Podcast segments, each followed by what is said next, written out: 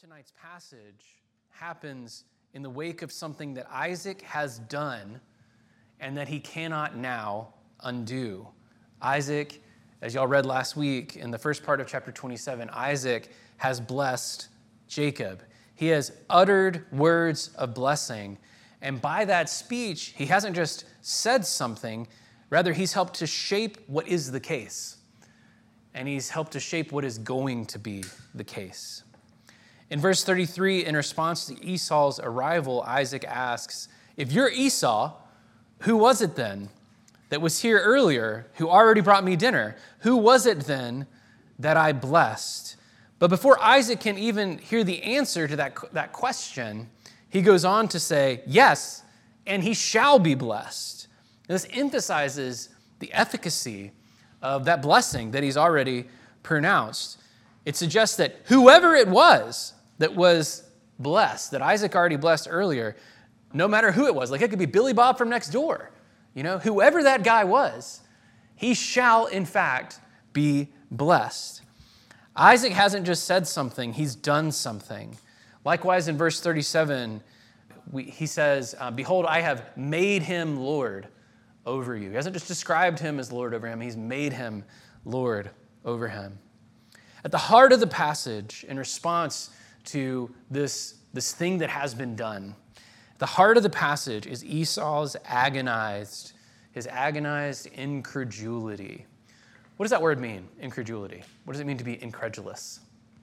Incredulity is, is yeah, it's the experience of, of disbelief. It's, it's the sense of, of being like, it can't, it can't be like this. This cannot be the case, that it is what it appears to be. Incredulity is the feeling that I had last week in Oklahoma when, after a summer of watching the arrows that I was shooting at 60 yards find their mark in the bullseye, one after the other, uh, I was incredulous this past Thursday whenever I had a buck, the biggest buck I've ever seen in my life, at point blank, right under my tree. And I felt incredulous when I stared at the arrow on the ground and the buck gone and not a bit of blood on that arrow um, I was like, it can't be that I missed a deer right there, right there. At any rate, so at the heart of the passage is Esau's agonized incredulity. He gives voice to this incredulity three times in the passage, and, and that incredulity is bracketed on either, on either side of, of those three times by, by inarticulate, wordless cries of pain. So, beginning in the first part of verse 34, as soon as Esau heard the words of his father, he cried out with an exceedingly great and bitter cry. And then he begins to articulate his incredulity. First, by pleading, Bless me, even me also, my father. And then the agony of his incredulity escalates as it becomes more articulate. So then in verse th- in the latter part of verse 36, he says, Have you not reserved a blessing for me? And then finally in verse 38, the third time, Have you but one blessing, my Father? Bless me, even me also, O my Father. And Esau lifted up his voice and wept. The shape of Esau's incredulity, the question he's repeating explicitly and implicitly again and again, is something like, Dad, what have you done? Surely you didn't. More specifically, his agony is begging the question of scarcity, the sense of scarcity that seems to have shaped Isaac's blessing of Jacob. Surely, Esau is saying, surely there's enough. Isn't there plenty blessing to go around? Surely you haven't spent it all on Jacob. And underneath all that, maybe more broadly, is the question why? Why would you bestow a blessing that gives everything to one and nothing to the other, that chooses one by way of excluding the other? In verses 39 through 40, in response to Esau's incredulity, in reply to his son's desperate and repeated plea, Bless me, even me also, my father. There, Isaac gives Esau what amounts to the leftovers, the table scraps of Jacob's blessing. He pronounces on him the little good that he is capable of imagining for his firstborn son in the wake of the blessing he's already pronounced on Jacob. This quasi blessing comes up to less than half the length of the words Isaac pronounced on Jacob in the first part of chapter 27. What little Isaac manages to say of Esau is largely by way of contrast to the blessing he gave to Jacob. It's almost like the antithesis of Jacob's blessing. So, whereas Isaac said to Jacob, May God give you the dew of heaven and the fatness of the earth and plenty of grain and wine, he says to Esau in verse 39, Behold, away from the fatness of the earth shall your dwelling be, and away from the dew of heaven on high. In fact, it wouldn't be wrong to say that this blessing verges dangerously close to being a curse. It echoes all too closely the Lord's pronouncement of exile on Adam and Eve from the garden as well as the pronouncement of Cain's banishment. And yet, there is a sliver of hope that emerges at the very end of this pseudo blessing. Isaac says that Esau will serve his brother, but he ends that pronouncement by saying, But when you grow restless, you shall break his yoke from your neck. This is important, not only because it shows that even from within the needless confines of his too narrowed imagination that Isaac can, in fact, conceive of a hopeful future for both of his children, even if only a little bit. But also, this is important because it affirms the fact that Esau's future will not be wholly determined by his family, nor even by the power of the blessing that has been pronounced. The unimaginative blessing of Isaac, a blessing defined too much by a sense of scarcity, has not definitively laid the tracks for Esau. He's not utterly fated. Instead, his own choices and his agency will help to shape his future. For the time being, however, all that Esau has in mind is murder. So we read in verse 41 Now Esau hated Jacob because of the blessing with which his father had blessed him. And Esau said to himself, The day of mourning for my father, the days of mourning for my father are approaching. Then I will kill my brother Jacob. Esau doesn't realize it, but at this moment, he's standing at a fork in the road, a fork where two very different kinds of future diverge in front of him. He's at a juncture not unlike the, the juncture that God points out to Cain way back in Genesis chapter 4. The Lord said to Cain, Why are you angry? And why has your face fallen? If you do well, will you not be accepted? And if you do not do well, sin is crouching at the door. Its desire is for you, but you must rule over it. Ironically and unintentionally, Rebekah, the very mother who always preferred Jacob, the mother who rejected and sabotaged Esau, also saves Esau, however unintentionally, from self destruction in her effort to save Jacob from Esau's wrath. She does that because she gives him space to, to pursue a course other than revenge and murder. So, overall, if it isn't already clear, let me just go ahead and make it clear that it seems to me like, like Scripture subtly suggests that Isaac is wrong to have shaped the blessing in the way that he did. Or at least, I think Scripture acknowledges a very serious deficiency in Isaac's actions here. And I want to be careful here. It's not as if Isaac, like, like God obviously uses these decisions and allows them to take place. And I think it's also impossible to say, to deny that God's will is done here. And yet, I think that Scripture nonetheless subtly suggests that Isaac is wrong to have shaped the blessing in the way that he did. There's a dramatic contrast. First of all, there's a dramatic contrast between the way that God has construed the blessing up until this point in Genesis and the way Isaac seems to imagine that blessing here in chapter 27. In short, everywhere throughout Genesis up to this point, God has described his blessing as abundant and limitless. The purpose of blessing, as God has described it, is exactly to overflow the hands of its recipients and to spill out everywhere and on everyone. But Isaac seems to have imagined and has transmitted the blessing as if it has to be given to one son instead of the other, as if it's not as abundant as it really is, as if from a place of scarcity. Isaac's failure, then, is a failure of imagination. And it's a failure of imagination that was long in the making. For the blessing Isaac was deceived into giving to Jacob is just the very same blessing that he apparently had long planned to give to Esau. Like, what's gone wrong here isn't just the son to whom the blessing was given, it's just the fact that it was always in the works that it was only going to be one that received it. So, what's, what's wrong is that Isaac and Rebekah from the very beginning have divided their affection unevenly between these two boys. Isaac's failure of imagination signifies a flaw, a deficiency in human love, a deficiency in human love that's so ordinary, so common, as to seem unavoidable.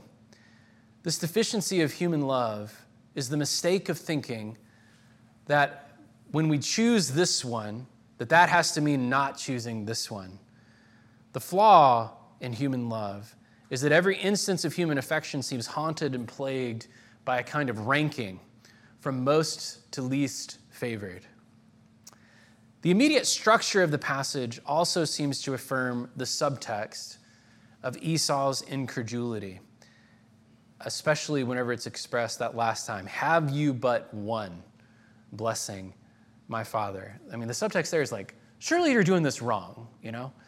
And I think that the immediate structure of the passage seems to affirm that subtext. The mere fact that this incredulity, incredulity is reiterated three times in the passage, I think, lends legitimacy to Esau's pain and to the subtext of his questions. Zooming out a little bit, but still within the context of Genesis, I'm still sort of proving the point here that, that I think Genesis is kind of like, ah, maybe Isaac could have done better there. So, zooming out a little bit, but still within the context of Genesis, nearly at the end of the book of Genesis in chapter 48, Jacob, who at that point in Genesis has been renamed Israel, so this is this Jacob that we're talking about here. Before the end of his life, he has the opportunity to pass on God's blessing to Abraham to his own two grandsons, actually, to Joseph's sons. And when he does that, I'm not gonna, we're not going to go through this passage with a fine tooth comb here, but when he does that, you're going to see that there still remains in the shape of that blessing an actual differentiation between the two grandsons. And again, we'll see the younger given a kind of, let's just say, like leadership role in the blessing. And yet, it's striking that there's a plurality in this blessing. Like just the mere fact that it's both the grandsons this time that are being blessed. Jacob lays his hands simultaneously on both the boys. In fact, he crosses his hands when he lays them on, on both of them. And he says, God bless them. He gives both those boys the same words of blessing. They are both gathered and included into the same blessing. And on the whole, I think one thing that this story might be subtly suggesting is a kind of modest but nonetheless a consequential kind of generational progress here. That Jacob has learned something that his father had not yet been capable of imagining. So, zooming out further still to Luke 15, Jesus tells us a parable of, uh, of course, it's called the parable of the prodigal son. And this is a story about a father. This is a father in the story who's meant to embody and illustrate for us vividly the love of God the love that God has for his children. And that's a story of a father who refuses to make a choice between his two sons. And yet, one of the troubling things that story reveals is that even as God reaches out to embrace us, that we struggle to accept the perfect love of a perfect father. We struggle to know ourselves for the sons and daughters that we actually are. So, to move now towards reflecting on how we might receive this passage and, and do something with it and find ourselves addressed by it in our own lives. To start off with, I think all of us is likely to identify more immediately with one of these two sons than the other. I think, just to, to start out in rough sketch here, I think that either of us is likely to be a person of, whose, whose sense of identity stands on shaky ground, like Jacob's does or that we're likely to be a person like Esau who was needlessly not chosen or not blessed by someone who couldn't imagine a way to make room for us in their acceptance. As for Jacob, and as for the Jacobs in the world, Jacob secures the blessing for himself. He gets it. But to do so, Jacob had to lie about who he really is. And so, however effective and consequential the blessing is in his life, until Jacob can learn to live truthfully as himself, it's hard to imagine that he can actually find satisfaction in the blessing that he's received.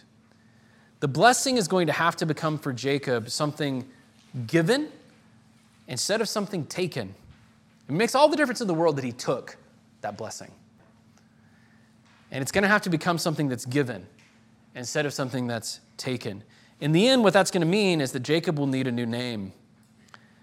I think the way this often shakes out in our own life stories is that the Jacobs of the world are people who, some, for whom somewhere pretty early on, they managed to seize upon some specific identifier, something about themselves that they come to think of as themselves. So here's some examples of what I mean by an identifier. it means like you are the smart one, you're the pretty one, you're the leader, you're the athletic one, you're the artist, or you're the hard worker or the responsible one. And that identifier for the Jacobs of the world, it doesn't actually seem to be a lie, at least not quite to the degree that like putting goat skin on yourself and literally lying might seem. And in fact, it often isn't a lie. But on the other hand, it's too small, those identifiers, they're too small and too fragile to carry a person's whole sense of identity, of who they are and of their worth. If you're a Jacob, often the identifier is a partial truth about you. It's a partial truth about you. But it was a truth that you dialed up and you poured everything into because it was the only thing that seemed to get you the attention and acceptance you needed. Which means that this thing that was actually just some aspect of you came to eclipse all of you. What may not be immediately evident is that seizing upon a singular identifier puts your worth as a person, it puts your worth into an, into an ongoing competitive struggle against other people whether that competition is out in the open or just in your own mind. For you to have your identity, you have to take it from someone else. And what that means is that it can be taken from you too. Sooner or later, something happens to, de- to destabilize your identifier. All of a sudden, there's a new kid on the team who's faster than you, or there's a person in class who's better at drawing than you are, or you get to a point in school where you can't keep up the GPA, or you realize that you were only the smart kid so long as it was in your small class in your hometown. And now that you're in this other place, there are definitely some smarter kids. Or you tear your ACL and you're never quite the same at your sport after surgery. Your identity and therefore your worth seem threatened. Jacob robbed his father's blessing away from his brother Esau. He leaves with the goods but to get the goods, he had to become someone other than he really was. He got the stuff, but the price he paid for that usurpation of blessing is a life of fear. He has to flee his home and the wrath of Esau. If he's ever going to be whole and healed, he's still going to need his father's love. He's going to have to find himself embraced for who he actually is. As for Esau, the Esau's of the world, these are the older siblings in their families. And I don't necessarily mean that these are literally only the firstborn children, but I mean that kind of, you know, both the older sibling part and the family part, kind of both literally and figuratively. These are the people who inexplicably lost what was coming to them, who have had their rightful inheritance stolen away when they weren't looking. For no reason they can understand or, or that they seem to have caused, they lived their lives away from the fatness of the land Though there was plenty enough to go around, they have to live by the sweat of the brow, by the strength of their own sword. They watch as other people who don't work as hard get all the stuff. They're passed over when benefits and opportunities get doled out that should rightly be theirs. Theirs is the pain of suffering some kind of actual injustice, or if not injustice, at least real unfairness. I just want to be really clear about this. Like, Genesis is super clear that like Esau got screwed. Rebecca, who screwed him, says as much in this passage. So when she's telling Isaac to, not Isaac, the other guy, Jacob, to leave, she says, she tells him to run away until your brother's anger turns away from you and he forgets what you have done to him. So the Esau's of the world, they really have suffered some kind of unfairness. The favorite sins of the Esau's are the sins of envy and anger. Their deprivation makes what other people have a constant source of jealousy and provocation. So it is that we read in verse 41 Esau hated Jacob because of the blessing with which his father had blessed him. The Bible suggests that murder is an entirely ordinary temptation for human beings. In a world where love is ordinarily plagued by failure of imagination, by the falsehood of scarcity, in a world where our place is always within some hierarchy of favor over against our siblings, in that kind of world, the impulse to kill each other is ordinary. It's as ordinary for us as it was for Esau, even if we don't literally plot murder. We nonetheless fantasize about revenge. We assassinate people's reputations to anyone that will listen. We lie in wait for the opportunity to get ours back. As helpful as it is to reflect on which of these two sons we most relate to, it's also important to recognize that the major contrast in this passage isn't the contrast between Jacob and Esau. But more deeply, even if more subtly, it's the contrast between the flawed love of human beings and the perfect love of God. In fact, in some ways, the experience of Jacob and Esau is remarkably similar to each other. Especially when we remember both of the parents in this story, we can recognize that both of these sons both are accepted and aren't. Both of them are rejected in their own ways. Both of them are never entirely accepted, and never uncomplicatedly blessed. The real overarching contrast in the passage, again, then, is the contrast between the superabundant limitlessness of God's blessing and the human misperception of a scarcity of blessing. The contrast between perfect love and acceptance, the perfect love and acceptance of God, and the flawed and qualified love of human beings. Both of these sons live in a world in which human love and human relationships are depleted by a failure of imagination, by the delusion of scarcity. And that is the world they still live in, even whenever this whole blessing thing seems to be sorted out and they go their separate ways. And therefore, the challenge before them going forward as they part ways is essentially the same. For Esau, the path forward is to grow up into a man who's capable of forgiving his brother. He's going to have to make his way in the world deprived of things that should have been his. That's not changing. He really has been deprived of those things. And yet, even though he has only just begun to comprehend what that's going to mean for him, he'll have to grow up into a man who lives not by anger and wrath and vengeance, but by forgiveness. A man who cares more about embracing his brother than about getting what's rightfully his. What Isaac has pronounced on him is true. Like one day you're going to break the yoke that your brother has around your neck. But amazingly, when that day comes, it's going to come not by Esau exacting revenge from Jacob, but by way of forgiveness.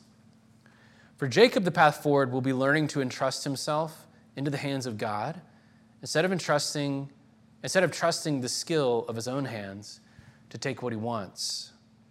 Jacob will still have to live with the knowledge that he was not truly, not willingly embraced by his earthly father. He goes forward knowing that he was not the favorite son of his dad. He got that blessing, but that doesn't mean he was his dad's favorite.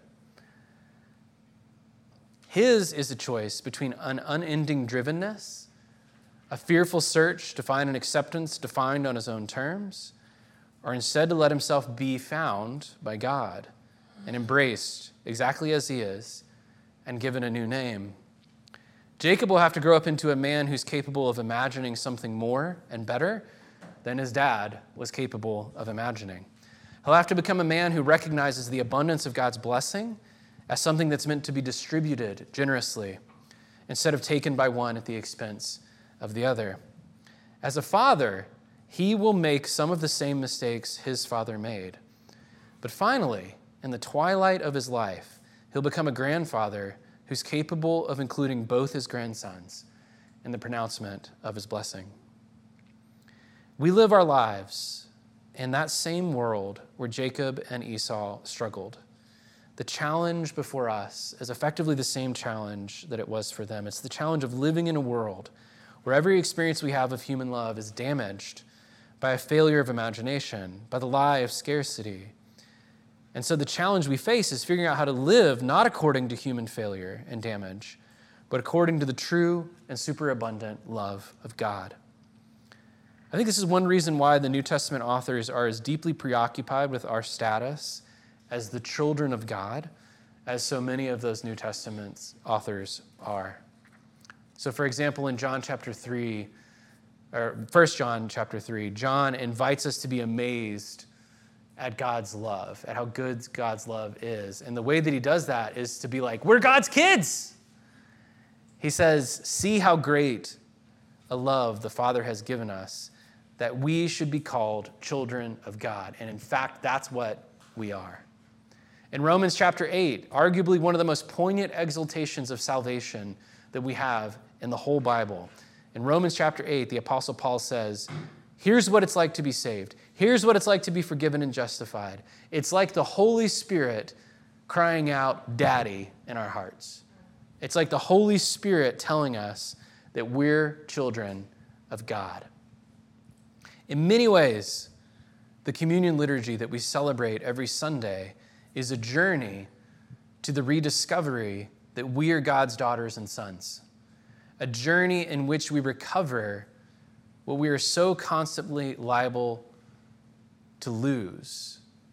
It's a journey where we recover the confidence of the children of God. What it's like to be God's kids is substantially different and better than what it's like to be anybody else's kids. In Genesis 27, both Jacob and Esau say in their turn, I'm your son, to Isaac. And that's true of both of them. And yet, their sonship in a human family is haunted by hierarchy and comparison and favoritism and competition. Within the scope of God's love, however, our status as children is not depleted or qualified by those things, by hierarchy and scarcity. In Christ, the Son of God, the Father has extended the blessing of adoption as daughters and sons to any and all who would receive it, which means that in Jesus we come finally into a blessing in which we are each and all fully and equally embraced, and where there is always more blessing to go around.